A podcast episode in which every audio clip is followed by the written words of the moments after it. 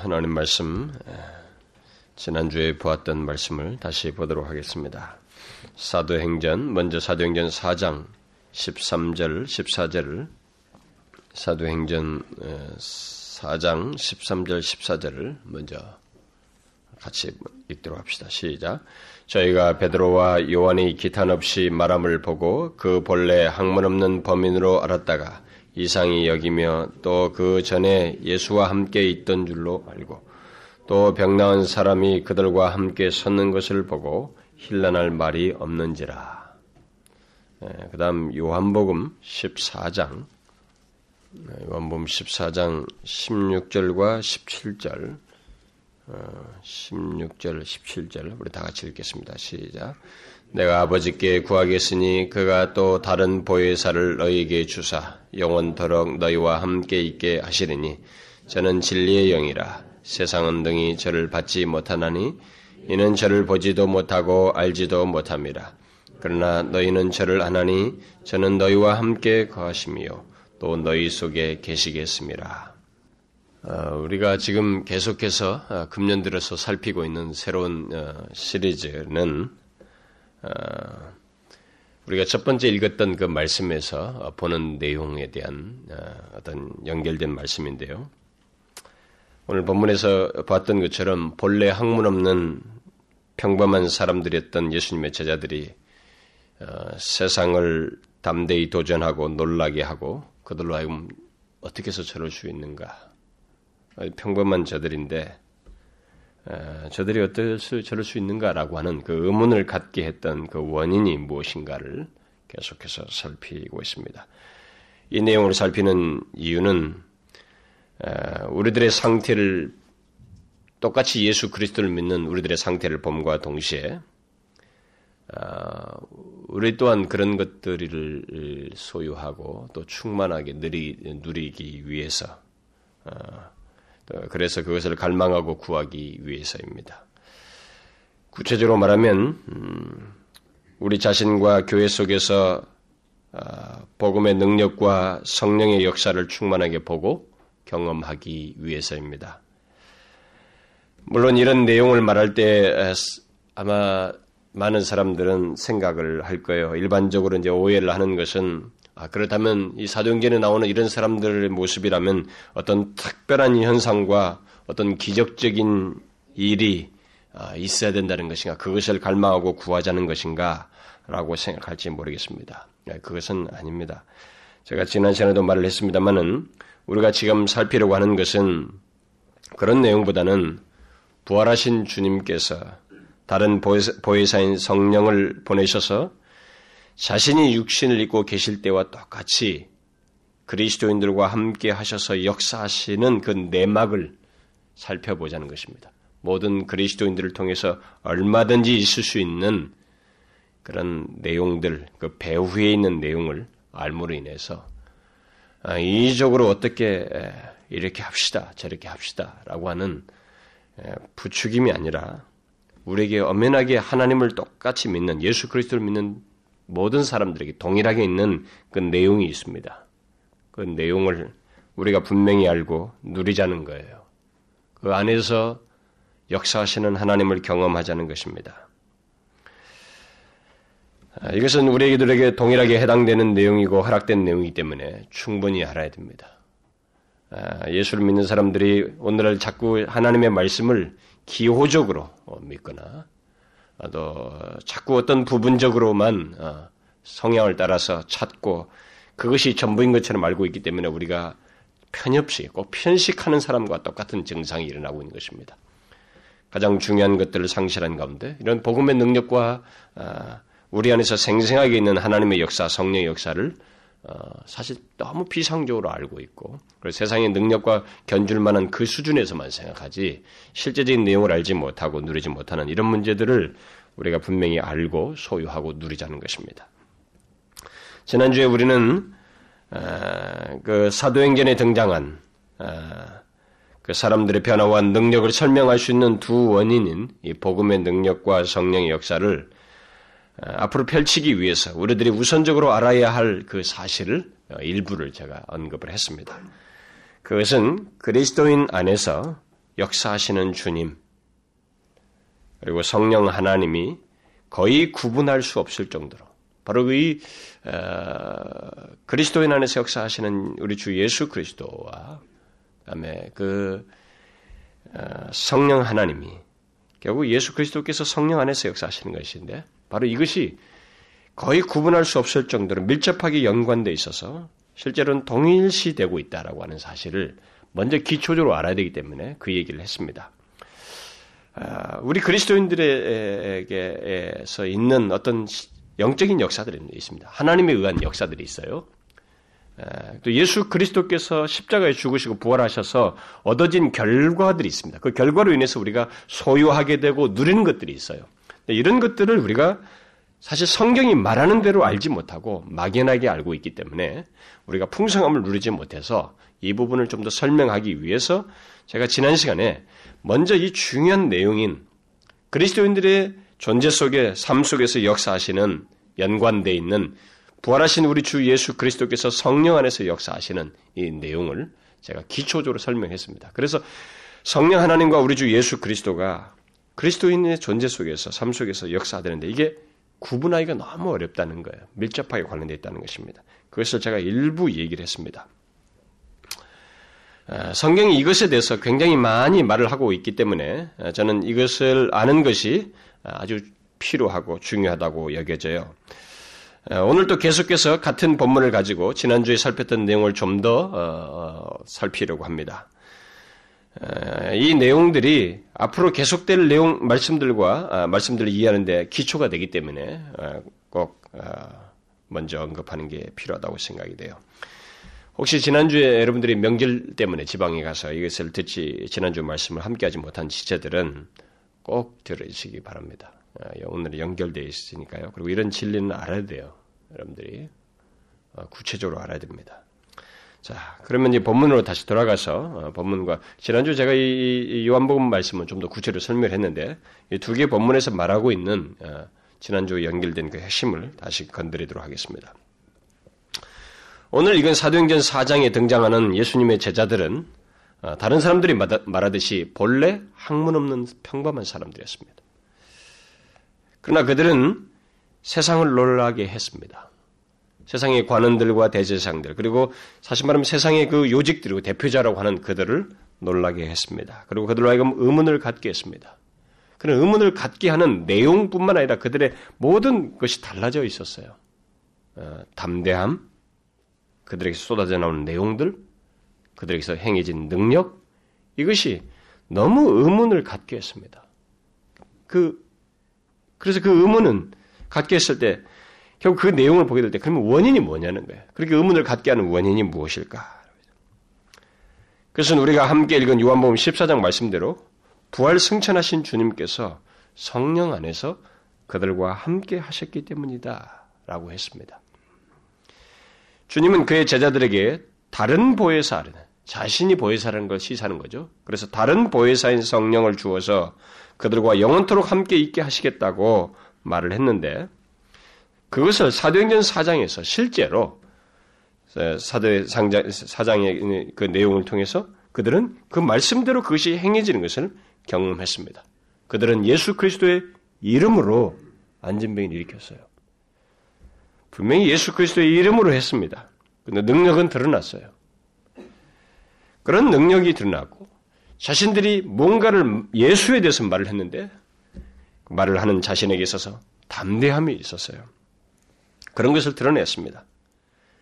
이런 것들은 모두 다른 보혜사인 성령을 그들에게 주어서 영원히 함께 하시겠다고 한 주님의 말씀대로 그것이 자신들에게서 확인되어지고 경험되어지는 내용이었던 것입니다.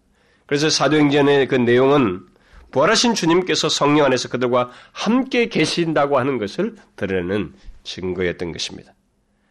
그래서 내가 세상 끝날까지 너희와 함께 하시겠다고 한 그 말씀이 말씀의 또 다른 성취이기도 합니다. 보혜사를 주어서 항상 함께 하시겠다라고 하는 그 말씀도 있지만 세상 끝날까지 너희와 함께 하시겠다는 그 말씀의 성취이기도 하다는 것입니다.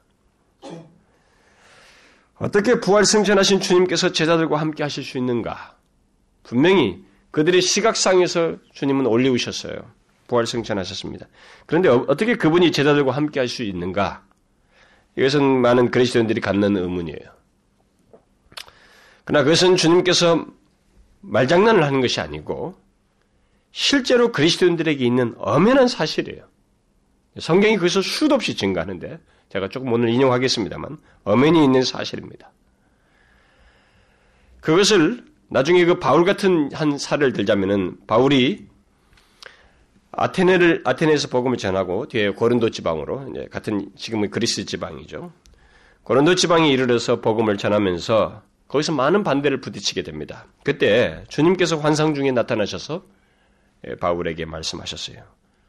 두려워하지 말며 잠잠하지 말고 말하라. 내가 너와 함께 있음에 아무 사람도 너를 대적하여 해롭게 할 자가 없을 것이니 이렇게 말했습니다.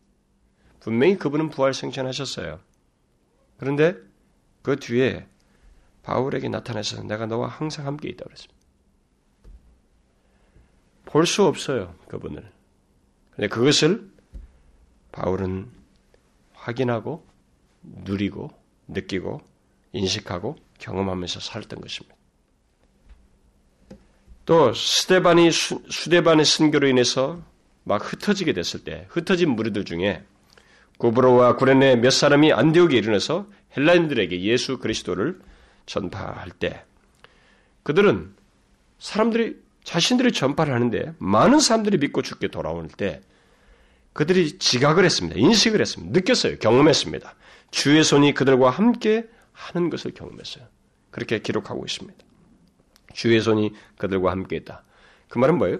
주님이 자기들과 함께 하는 것을 경험했던 것입니다. 그리고 바울은 고린도 교회 성도들에게 편지를 쓰면서 이런 얘기를 합니다. 주 예수 그리스도의 은혜가 너희와 함께 있을 것이라고. 응? 함께 할 것이라고. 이렇게 말합니다. 다시 말하면 주님이 그들과 함께 하신다는 거예요. 고린도 교회 성도들에게. 또 대살로니가 성도들에게 말을 할 때도 평강의 주께서 친히 날 때마다 일마다 너희에게 평강을 주시기를 원하노라. 주는 너희 모든 사람과 함께 하실지어다. 주님께서 친히 때마다 일마다 평강을 주시면서 그들과 함께 하신다는 거예요. 이게 실제로 있는 사실이에요. 이것이 어떻게 그러면 실제로 발생하느냐라는 거죠. 어떻게 부활 승천하신 주님께서 이 땅에 그리스도들과 함께 할 수 있느냐라는 거예요. 단순한 믿음으로 말하면 그는 하나님이시니까 그는 하나님이시잖아. 라고 우리가 순전한 믿음으로 말을 할 수 있습니다. 그러나 성경은 놀랍게도 그렇게 간단하게 말하지 않습니다. 그래서 이게 하나님이니까 라고 이렇게 믿는 것이 꼭 좋은 것만은 아니에요. 그 순전한 믿음이기도 하고 단순화해서 참 좋기도 하지만은 성경은 그렇게 말하지 않고 더 풍성하게 말하기 때문에 우리에게 더 많은 것을 알기를 원하셔요. 알 기를 원합니다. 그래서 저는 지난 시간에 성령께서 우리 안에 계신다는 이 말과 우리 주님께서 우리 안에 계신다는 말이 함께 언급되고 있는 것을 일부 제가 소개를 했습니다.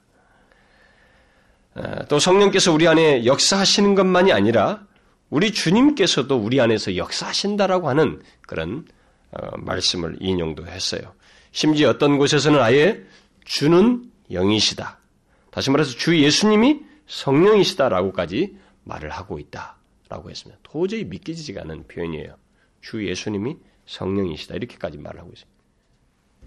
그만큼 밀접해 있어요. 존재에 있어서 구별되어 있지만 그리스도인 안에서 역사하시고 일하시는 그 기능에 있어서는 구분이 안 된다는 거예요. 그런, 그런 성경의 묘사들이 있다는 거죠. 근데 이 모든 것을 우리가 어떻게 이해해야 될까? 응? 존재에서는 구별되지만 그 주님과 성령께서 신자들 안에서 역사하시는 그 기능에 있어서는 사실상 하나라는 것입니다. 우리는 이것을 사실 충분히 분별하지 못합니다. 그리고 충분히 이해하지도 못해요. 그러나 분명한 것은 부활하신 주님이 성령 안에서 우리 안에서 또 우리와 함께 계시고 실제로 역사하신다는 사실입니다. 이것을 우리가 아는 것이 중요해요. 여러분들은 이 비밀을 알고 있습니까? 이 비밀을 알고 있어요. 성경적 지식으로 알고 있는 것이 아니라 그것이 나의 존재와 삶 속에서 엄연히 있는 사실이라고 하는 것을 알고 있고 또 알고자 하며 인식도 하고 경험도 하느냐는 거예요. 지금 2000년 전에 부활 승천하신 주님께서 우리 안에 계시며 지금 우리와 함께 계시다는 것을 알고 있습니까? 이렇게 알고 있어요? 이것은 가상 논리가 아닙니다.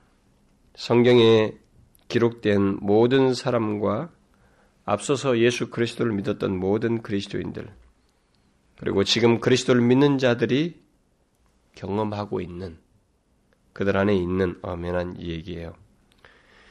이 사실은 우리가 앞으로 살필 모든 내용에 앞서서 가장 중요하게 그리고 또 기초적으로 알아야 할 내용이고 확인해야 할 내용입니다. 바로 이 사실 때문에 모든 그리스도인들은 세상을 놀라게 하고 의문을 갖게 하는 것이에요.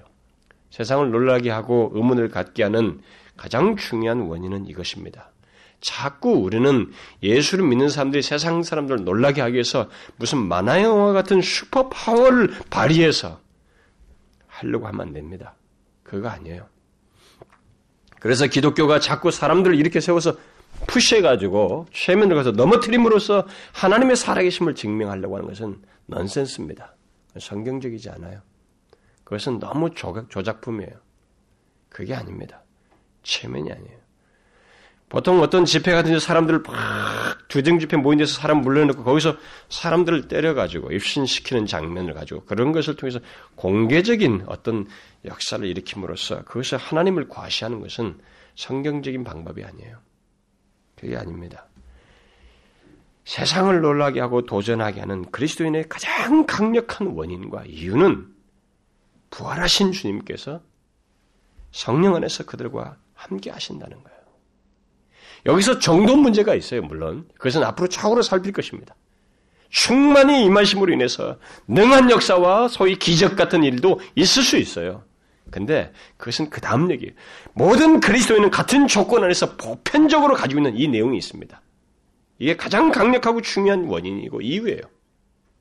저는 앞으로 그런 조건들을 가진 우리 자신들에 대해서 계속 살필 것입니다. 그리고 그런 조건에 있음에도 불구하고 세상을 놀라게 하지 못한다면 그 원인이 뭐겠는지, 이유가 뭐겠는지, 그래서 우리가 구해야 할 것이 무엇인지 그런 것들도 덧붙이려고 해요. 어쨌든 본문의 사람들에게 있었던 가장 중요한 사실, 곧 부활하신 주님께서 성령 안에서 그들과 실제로 함께 하셨고 또 우리에게도 그렇게 하신다는 사실을 아는 것. 그것이 지금 현재 이 순간에도 함께 하신다고 하는 사실을 아는 것이 중요해요. 중요합니다. 그리고 그것이 바로 이 세상을 도전하고 놀라게 할 수 있는 여러분들이 알기만 한다면 가장 중요한 원인이에요. 이 중요한 진리를 그래서 제가 먼저 또다시 보충해서 더 오늘 전하려고 하는 것입니다. 부활하신 주님께서 모든 그리스도인들과 함께 하신다는 사실이에요. 지금 이 순간에도 예수를 믿는 모든 사람들 가운데서 바로 우리들 안에서 지난 시간에 제가 인용한 말씀대로 우리 안에 계십니다. 물론 주님은 그 일을 성령 안에서 하셔요. 또 성령 하나님 자신도 우리들에게 성, 우리 우리 몸을 성전으로 삼으시고 거하시고 함께 하십니다. 근데 이게 구분하기가 어려워요. 그런데 여기서 성령 하나님 우리 안에 거하신다. 오늘 본문에서도 읽었는데 성령 하나님께서 우리 안에 거하신다라는 말을 여러분들이 오해하지 말아야 됩니다. 그것을 공간적으로 우리 속에 들어와서 뭐 제약을 받는 어떤 한 구석을 차지하는 뭐 이런 개념으로 자꾸 우리 안에 거하신다고 생각하면 안 됩니다. 우리 안에 거하신다는 말은 조금 어려운 말로 하면은 초월적인 내주예요. 초월적인 내주라는 말로 설명할 수 있습니다. 초월적인 내주라는 말은 우리를 초월하여서 계시면서 동시에 우리의 전 존재에 계신다는 거예요. 존재의 주인으로, 존재의 지배자로 계신다는 것입니다.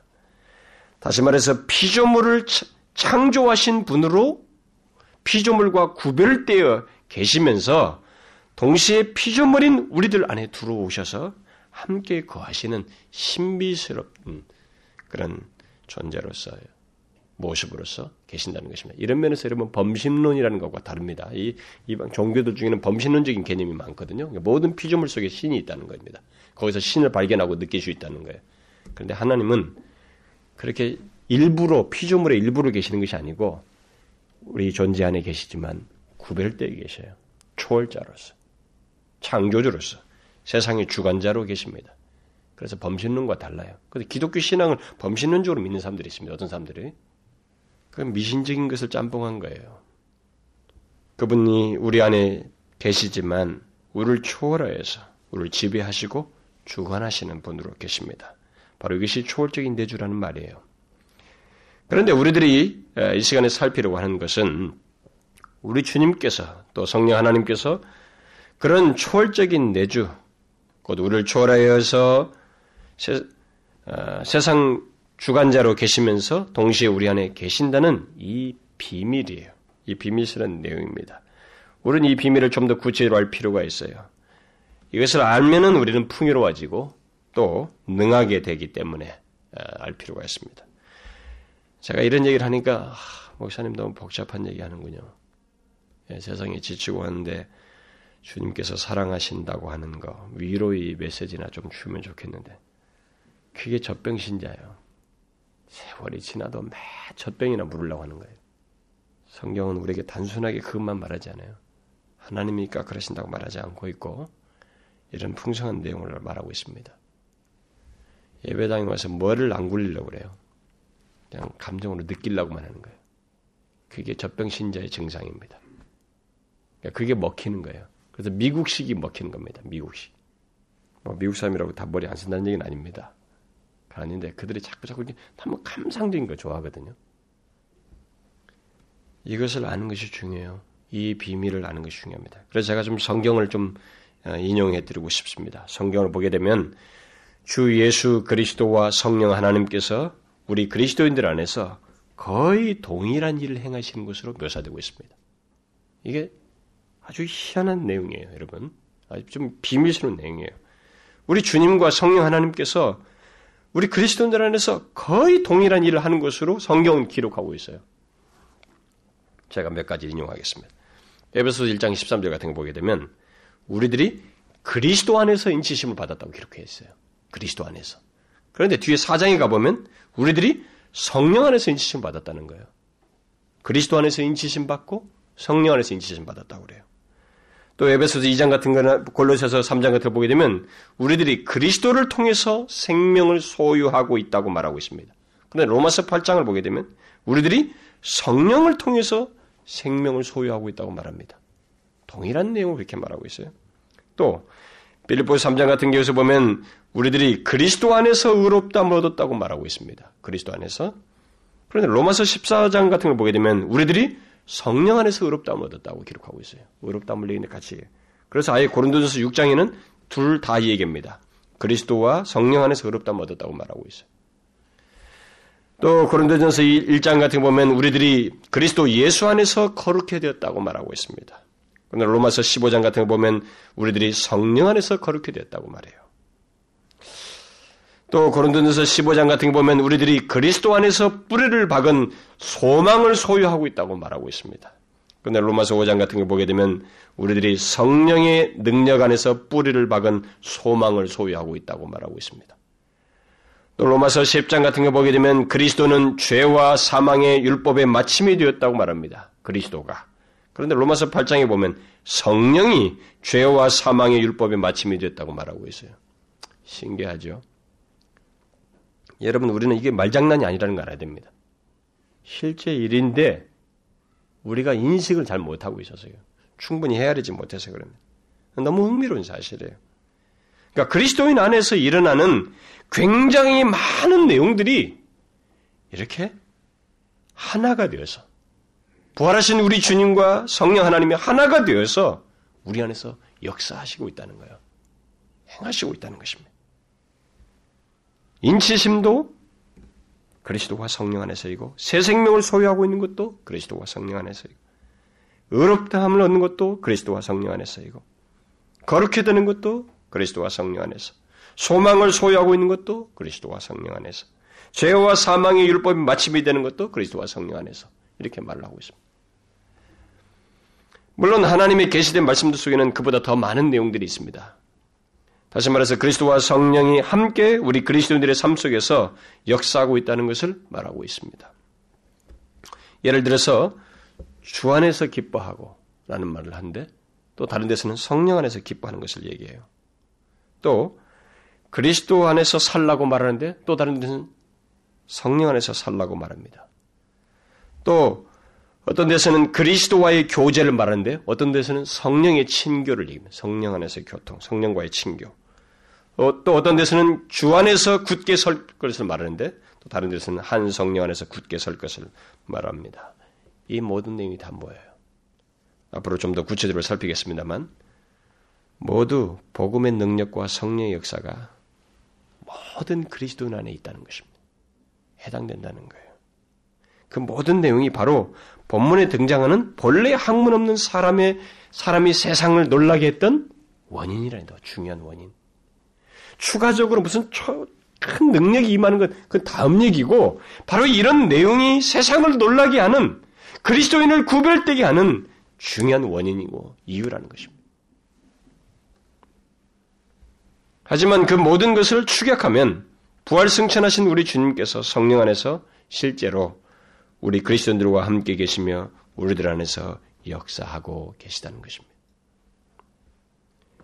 특히 우리들이 경험적으로 정확히 구별할 수는 없지만 영화롭게 되신 주님과 성령 하나님께서 우리 안에서 함께 계시며 또 함께 역사하시는 그 비밀스러운 내용이 어머니 우리 그리스도인들의 존재와 삶 속에 있다는 사실입니다. 자, 여러분들은 이 사실을 분명하게 기억하셔야 됩니다. 성경이 계시하는 바를 아셔야 돼요. 부활 승천에서 영화롭게 되신 우리 주님께서 지금도 성령 안에서 우리와 함께 하시고 우리 안에서 역사하셔요. 우리 안에 거하시는 것입니다. 여러분들이 이것을 안 믿고는 주님을 믿을 수 없어요. 예수를 믿는다고 하면서 이 사실을 부정한다든가 이 사실을 못 느낀다면 반쪽짜리예요. 그리스도인의 삶의 풍성함을 못 누립니다. 잘 생각하셔야 됩니다. 하루 일상에 살면서도 자기가 무엇을 하든지 어떤 일을 앞에 두고 판단을 하든지 위기 속에서 두려워할 때든지 한 걸음 한 걸음 나가든 차를 몰든 지하철을 타든 걸어가든 모든 무슨 일을 할 때도 자신이 그리스도인으로서 풍성함을 느끼려면 그리스도인으로서 하나님과의 관계 속에서 어떤 은혜를 풍성하게 경험하려면 바로 나는 하나님을 믿는 사람이다 라는 정도가 아니라 어머니 부활 승천하신 주님께서 성령 안에서 나와 함께 하시며 내 안에 거하신다고 하는 것을 아셔야 합니다. 이걸 아셔야 돼요. 분명하게 아셔야 됩니다. 이걸 모르거나 모호하게 알면 여러분들은 그리스도인으로서 반쪽짜리예요. 인식상에서만 아, 조금 알고 또 하나님께서 이미 하셔서 어떤 신분상으로서는 있을지는 모르겠어요. 그러나 못 누려요. 그리스도인에서 풍요를 못 누립니다. 위로도 경험하지 못합니다. 담대함도 안 생겨요. 모든 게 잘려버려요. 이게 너무 중요합니다. 오늘 본문 사도행전 4장에 등장하는 본래 학문 없는 범인이었던 제자들이 세상을 놀리게 한 핵심적인 내용은 다른 것이 아니에요. 1차적으로 그거예요. 근데 그것은 통일하게 우리에게도 해당되는 내용들인 것입니다. 그러면 여러분들은 여기서 한 가지 질문을 가질 수 있을 것입니다. 그것은 부활 승천하에서 영화롭게 되신 주님께서 본문에 등장하는 제자들과 함께 하시는 것을 그들이 어떻게 알 수 있을까 하는 거예요. 주님께서 자신들과 함께 하시는 걸 어떻게 알 수 있는가 하는 거예요. 어? 부활 승천하신 주님이 그 위기 상황 속에서 자기와 함께 하시는 것을 어떻게 알 수 있는가? 우리 일상생활 속에서 그가 함께 하시는 것을 어떻게 알 수 있는가? 이것은 우리와 연관지어서도 어, 생각해 볼 아주 중요한 내용이죠. 다시 말하면 부활 승천하신 주님께서 지금 우리와 함께 하시는 것을 어떻게 알 수 있는가라는 거예요. 뭐 큰 충만한 능력은 둘째치고 그가 함께 하시는 걸 어떻게 알 수 있는가? 이것은 본문에 나오는 사람들처럼 이 세상을 도전하고 놀라게 할 수 있는 것과 중요하게 연관되기 때문에 반드시 우리가 알아야 할 중요한 내용이죠. 여러분 어떻게 알 수 있을까요? 그것은 성령께서 하시는 작업 때문에 압니다. 성령께서 함께 하셔서 하시는 작업 때문에 알게 돼요. 아, 함께 하시는 그 생활 때문에 성령이 우리와 함께 하셔서 하시는 생활 때문에 알게 됩니다. 그러니까 성령께서 주님이 함께 하시는 것을 자신이 우리 가운데 계셔서 깨닫게 하시고 느끼게 하시고 경험케 하시는 작업 때문에 이제 알게 됩니다. 그러니까 성령 하나님의 바로 그런 역사 때문에 우리 그리스도인들은 영화롭게 되신 주님께서 지금 우리 안에 함께 하시고 우리 안에 계신다는 것을 인식하게 되고 경험하게 돼요. 아, 사도행전 2장을 보면 먼저 예부터 들면 구체적인 설명을 하기 전에 사도행전 2장을 보게 되면 이 본래 학문 없는 범인들이 범인인 이 베드로가 임하신 성령의 역사 속에서 십자가에 달려 죽으신 예수 그리스도께서 지금 지금 주와 그리스도로서 계신다라고 말을 하기 시작합니다. 설교를 해요. 그러니까 자신은 죽었다가 십자가에 달렸다가 부활하신 주님이에요. 그걸 승천하셨어요, 그분이. 그걸까지 목격한 사람이에요. 근 그분이 지금 주와 그리스도로 계신다는 거예요. 올리우셔서. 그걸 듣는 회중들에게 인식하고 믿고 확신하는 가운데서 설교를 하고 있습니다. 눈에 보이지 않는 그분이 지금 그러시다고 말을 하고 있었어요. 그런데 그러면 이게 진짜냐 말이지. 네가 가짜로 최면을 걸어서 믿는 거냐? 진짜로 믿고 그게 사실이어서 그게 믿고 사실로서 그렇게 말을 하고 있느냐? 라는 문제는 그 다음에 문제 증명이 되는 문제예요. 그렇게 말을 하면서 바로 그분을 믿으면 구원을 얻습니다. 죄사함을 얻고 성령을 선물로 받을 수 있습니다. 그분을 자신에게 그 부활성천하신 주님께서 자신과 함께 계신 것을 믿고 설교를 하고 증거를 그렇게 말을 했을 때 실제로 사람들이 3천 명이 뒤집어졌어요. 이게 뭐예요? 우리는 성령께서 3천 명의 마음을 뒤집으시고 감동시키는 역사하시는 걸 했습니다. 그런데 그건 성령께서 하시는 역사인데 이 당사자는 누구를 자꾸 얘기했냐면 예수 그리스도를 얘기했어요. 부활 승천에 계셔서 지금도 주와 그리스도가 되신 그분을 자꾸 얘기했습니다. 그분이 지금 살아계셔서 그분을 믿으면 구원받는다는 거예요. 그분이 지금 자식과 함께 계시다고 하는 것, 살아계셔서 자기와 함께 계시다고 하는 것을 믿고 얘기했어요. 그 내용 속에서 그러니까 결국 그리스도께서 성령 안에서 그와 함께 하시고 임재해 계시다고 하는 것을 그 다음 장면에서 드러났어요. 3천 명이 회개했습니다. 구분할 수 없는 일이지만 엄연하게 함께 된 역사가 그 자리에서 일어났습니다. 다 뭐예요, 그게? 그게 다 뭘 말합니까? 실제라는 거예요. 부활성천하신 영원롭게 되신 주님이 이 자기를 믿는 평범한 사람 이 베드로와 성령 안에서 지금 함께 계시다고 하는 것을 들으는 거였어요. 이것을 이 사람들은 이 제자들은 계속되는 상황과 문제 속에서 부딪히는 미래에 부딪히는 모든 상황 속에서 그대로 인식하고 믿고 확신하고 말을 하면서 경험했습니다. 그래서 뒤이은 장면 3장에서 안진뱅이를 봤을 때 그 상황 속에서도 예수 그리스도의 이름으로 일어나라고 그랬습니다. 자신과 함께 하시는 예수 그리스도를 인식하면서 얘기했어요. 그런데 이 사람이 일어나는 데는 주의 성령께서 역사하셨어요. 같이 계셔서 일으켰습니다. 오늘 본문도 똑같아요. 사장에도 보면 그 무리들 앞에서 예수 그리스도를 얘기했습니다. 예수 그리스도. 사람들이 놀란 거예요. 어찌해서 저런 담대함이 생기는가? 주님을 성령 안에서 알고 경험했다는 것은 결국 성령께서 주님을 알고 인식하도록 또 느끼고 확신하도록 역사하셨다는 어, 말이 될 수 있습니다. 그러니까 그런 작업 속에는 성령께서 함께 하셔서 역사하시는 내용 속에서 있게 되는 것입니다. 함께 하시는 주님을 느끼고 확신하는 그 배경 속에는 반드시 성령 하나님의 역사가 있어요. 이것을 여러분들이 인식해야 됩니다. 예수를 믿는 사람들이 주님을 느낀다. 예수 그리스도께서 함께 하시는 분이다.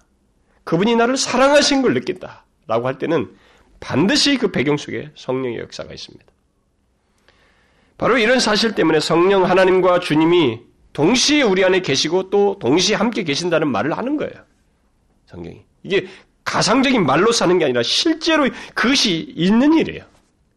오직 하나님의 영역에서만 있을 수 있는 일인데 그걸 그렇게 말을 하고 있는 것입니다. 근데 그게 거짓이 아니고 말이 아니라는 것입니다. 그런데 여기서 중요한 것은 바로 그런 역사, 그 주님이 우리와 함께 하시는 것을 성령 안에서 인식하고 경험하는 것이 모든 그리스도인에게 가능하다는 거예요. 이게. 여러분들은 이것을 알고 있습니까?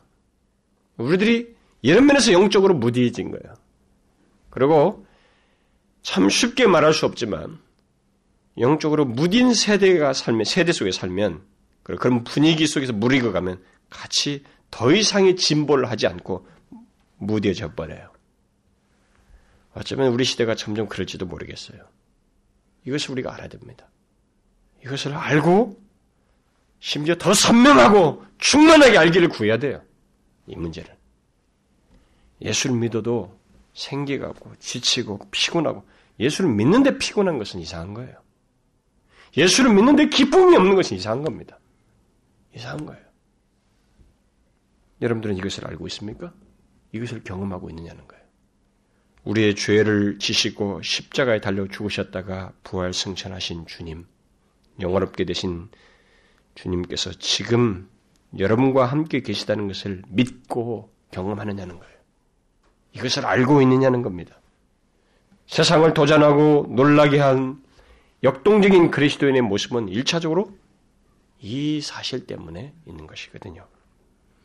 본문에 나오는 예수님의 제자들은 지금 주님이 자기들과 함께 하시는 것을 성령 안에서 알았고 느꼈고 확신했습니다.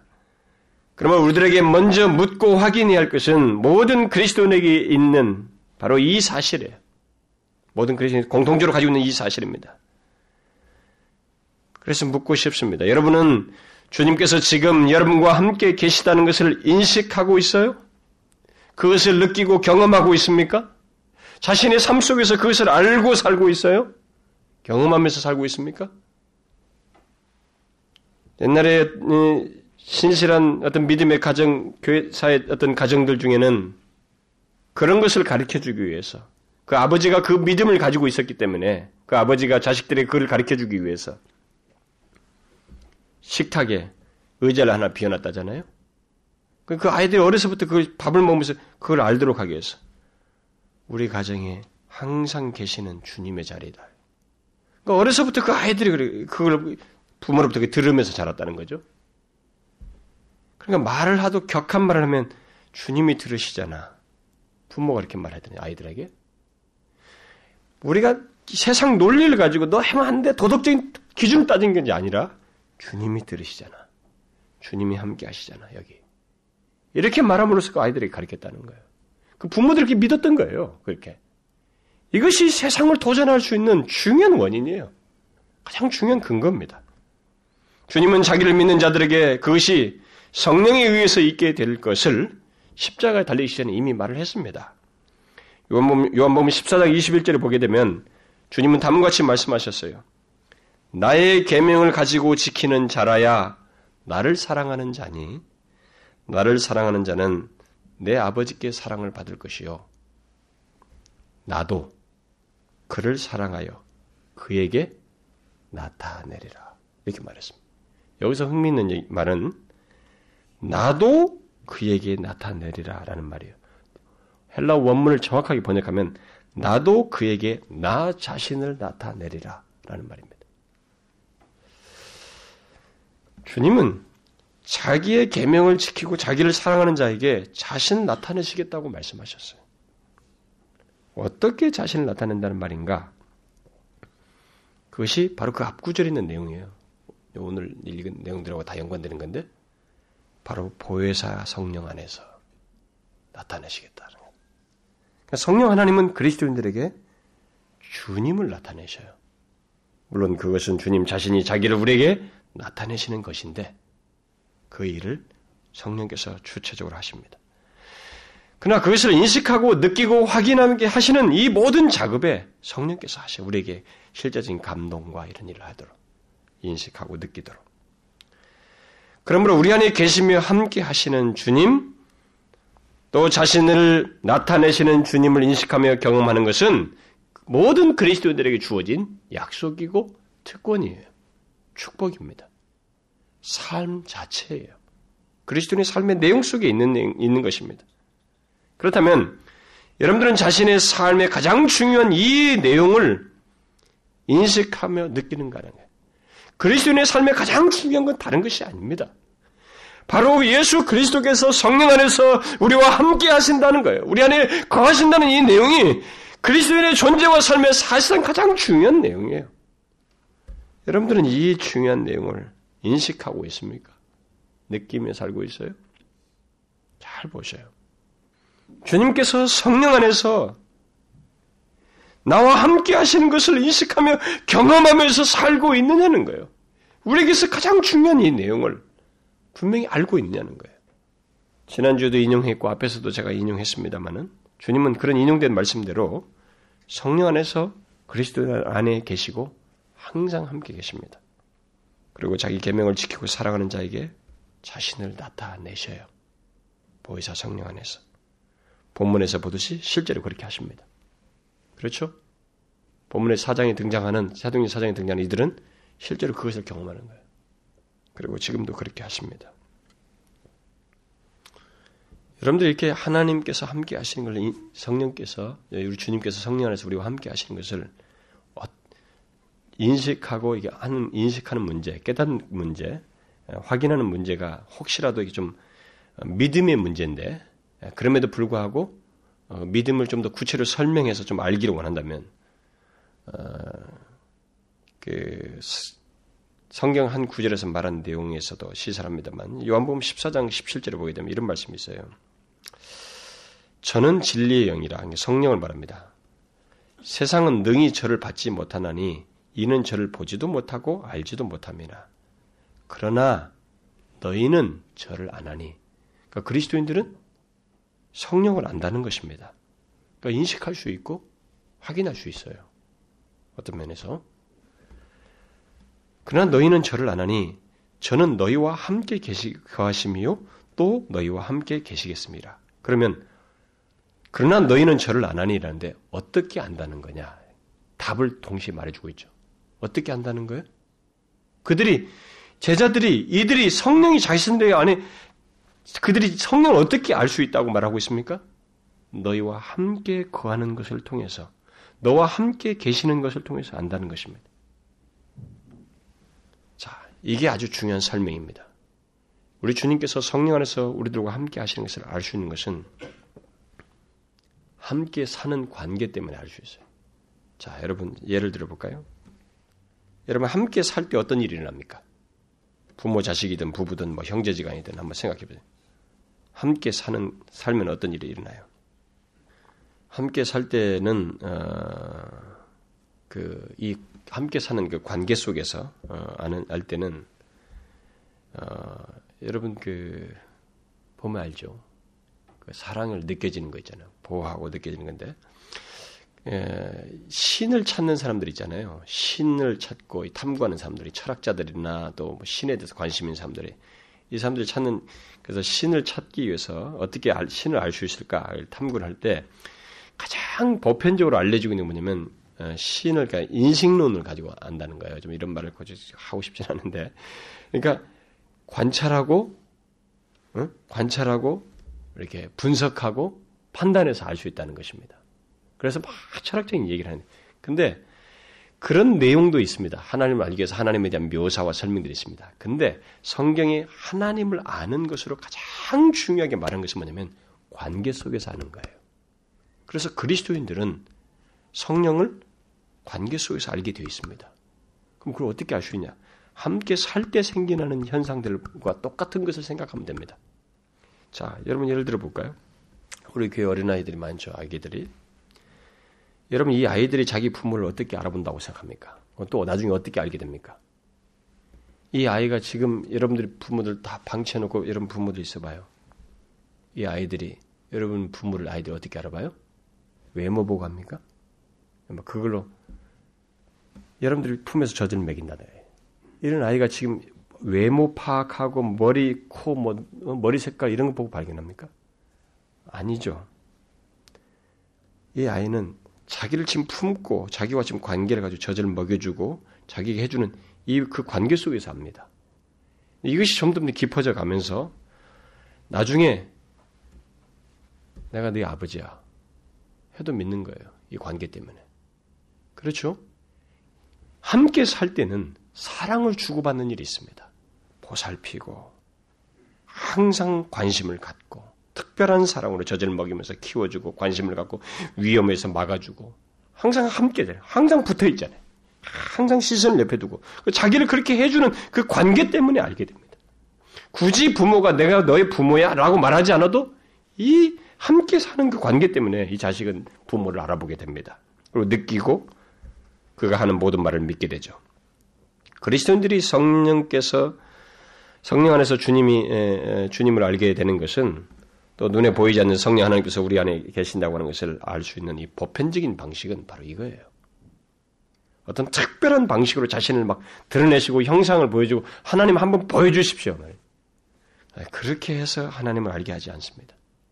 하나님을 아는 보편적인 방식은 우리 안에 거하시는 걸그 우리 안에 거하시는 주님을 알 수 있는 그 보편적인 방식은 함께 생활하고 살고 있는 것, 그 우리 안에 거하셔서 함께 사는 그 관계 때문에 그 생활 때문에 알게 되는 거예요. 그러면 어떤 사람들은 주님이 우리와 함께 하시는 것의 그 흔적이 뭡니까? 여러분 생상을 해보세요.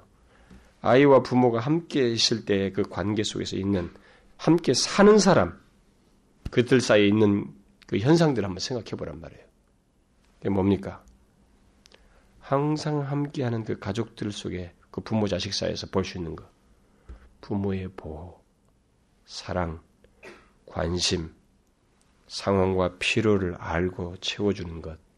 내가 말하는 것을 듣고 반응해 주는 것. 내가 힘든 것을 표시한 것을 듣고 행동해 주는 것. 그리고 내, 내가 겪는 미래의 이것들을 예측하고 나를 막아주고 보호해 주는 것. 그래서 그분을 내가 사랑하게 된 것. 옛날에는 예수 얘기만 해도 싫었다. 예배? 그건 너무 따분한 얘기예요. 예수 안 믿기 있을 때 이러면 예배 드린다는 것이 얼마나 따분. 이 썬데이에 왜 꼬장꼬장이 거기 모여서 무슨 노래하고 있냐. 자기도 어디 놀러 갈 때가 얼마나 많고 재밌는 게 많아요. 답답한 일이에요, 그게. 사랑을 알게 됐고 사랑의 반응을 내가 하게 돼요. 이건 함께 살기 때문에 생기는 관계에서 생겨나는 현상이에요. 너희들은 그를 안다. 어떻게 하냐? 함께 있기 때문에 그가 항상. 그가 항상 함께 있어서 우리가 말해 보시라고요. 그리스도인이라면 그분에게 말해 보시라고요. 기도해 보란 말입니다. 어렵다고 말해 보시라고요. 여러분들이 위기 있으면 위기 있다고 말해 보란 말이에요. 그가 어떻게 하시는가? 함께 계시기 때문에 들어요. 인도를 해 주는 거예요. 그리고 어떤 것을 판단할 수가 없는데 거기서 거룩한 판단, 지혜로운 판단, 성경에 계시된 말씀을 따른 판단, 그것이 판단이 나에게 있어요. 그게 뭐예요? 함께 있어서 되는 거예요. 저절로 되는 것이 아닙니다. 함께 살면서 생기는 일들이에요. 바로 그렇게 함으로써 안다는 것입니다. 그래서 제가 언젠가도 여러분들이 얘기했잖아요. 여러분 안에서 거룩한 소원이 생긴다. 주님을 사랑하고 싶고, 주님을 찬송하고 싶고, 아, 내가 하나님 앞에 기도하고 싶다. 이렇게 거룩한 소원이 자꾸 안에서 생긴다는 것은 여러분 이전에 없던 거잖아요. 예수 믿기 전에 있었어요? 없었잖아요. 이 거룩한 소원은 왜 생깁니까? 그가 우리와 함께 있기 때문에 생기는 거예요. 성령과 우리가 함께 살고 있기 때문에 생겨나는 것입니다. 신 인식은 철학자들이 말하듯이 그냥 인식론적인 그 분석만으로 되지 않아요. 성경이 말하는 가장 중요한 인식 방법은 관계예요, 관계. 그래서 이스라엘 백성들이 하나님 어떻게 알아봅니까? 하나님, 우리가 지금 맡겼습니다. 그러니까 하나님이 보이지도 않는 하나님이 불, 홍해를 갈라서 보내버렸어요. 지나게 했습니다. 목이 마릅니다. 보이지 않는 하나님 반석에서 물을 내셨어요. 계속 같이 있다는 것을 본 거예요.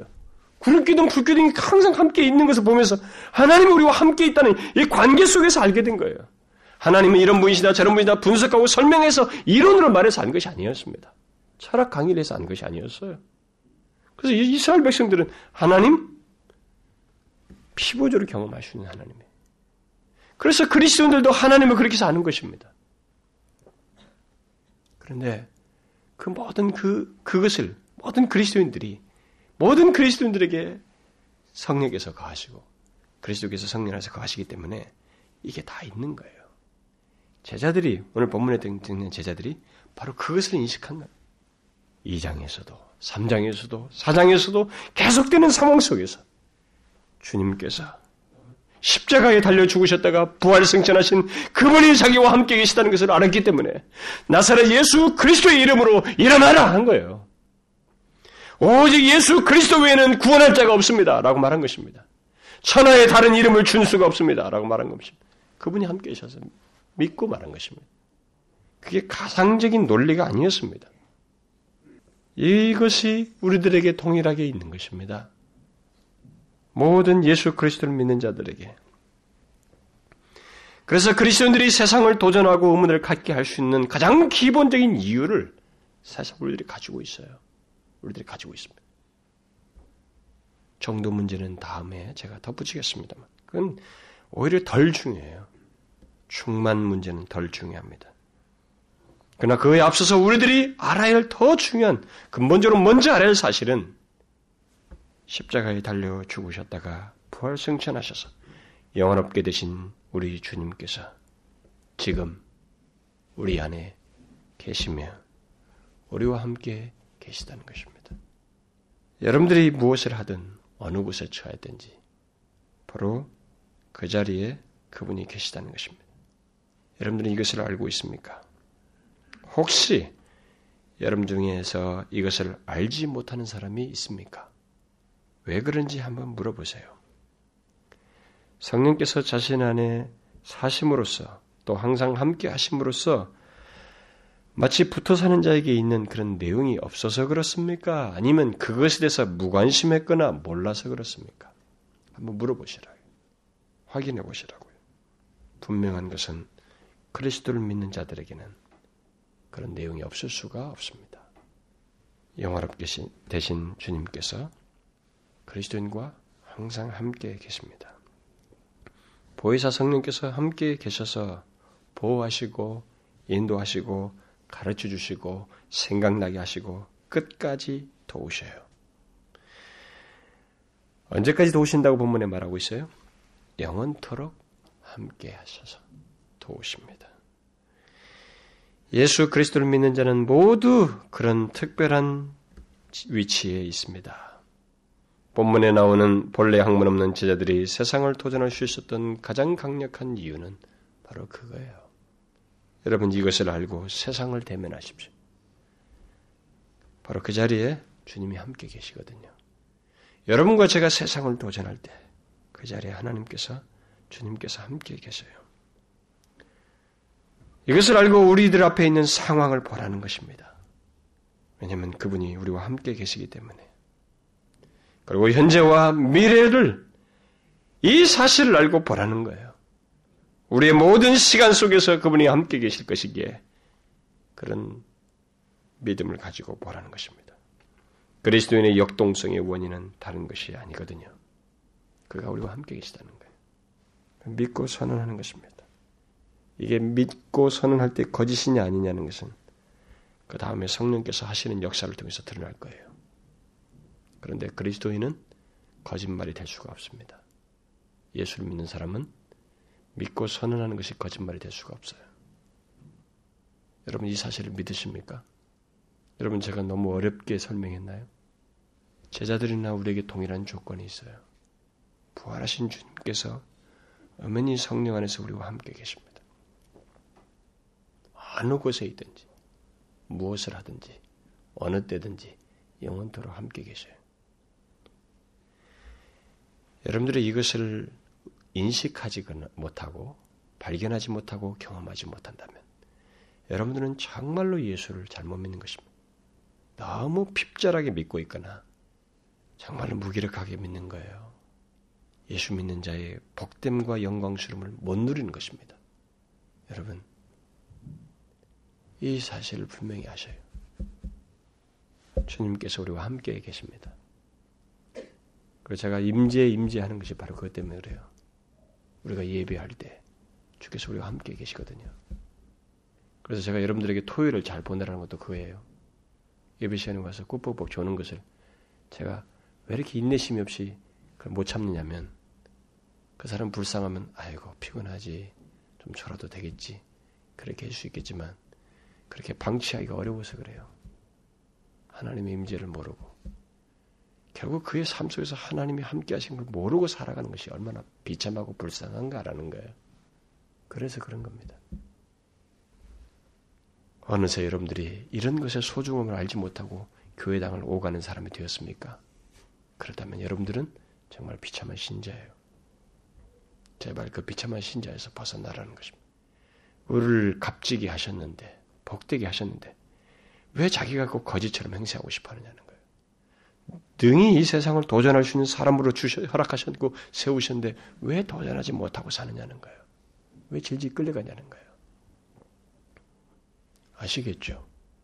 여러분과 제가 얼마나 영광스럽고 엄청난 은혜의 수혜자인지 바로 우리 주님이 우리와 함께 계십니다. 요한이 보았죠. 계시록에서 그 영화롭게 되신 주님이 성령 안에서 우리와 함께 계셔요. 이걸 날마다 기억하십시오. 가정 안에서 일터에서 운전하면서 지하철을 타고 있으면서 특별히 예배 드릴 때 항상 기억하십시오. 기도하겠습니다. 하나님 아버지 감사합니다. 아, 우리 주님께서 성령 안에서 우리, 우리 안에 항상 거하시며 함께 하시는 것을 인하여 감사드립니다.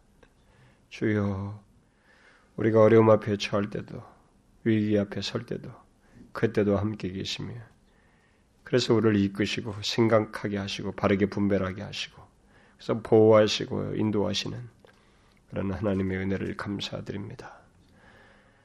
아, 주께서 지금도 또 영원토록 우리와 함께 하신다고 하는 이 분명한 사실을 기억하고 이 세상을 향해서 서게 해주시고 우리가 직면하는 모든 문제 앞에 서게 하시고 우리가 사는 모든 생활 속에서 항상 기억하며 사는 저희들이 되게 해 주옵소서. 그래서 주님을 경험하며 살아가는 저희들 되게 해 주옵소서. 성령께서 우리와 항상 함께 계시는 것을 인식하고 경험하면서 살아가는 저희들을 되게 해 주옵소서. 예수 그리스도의 이름으로 기도하옵나이다. 아멘.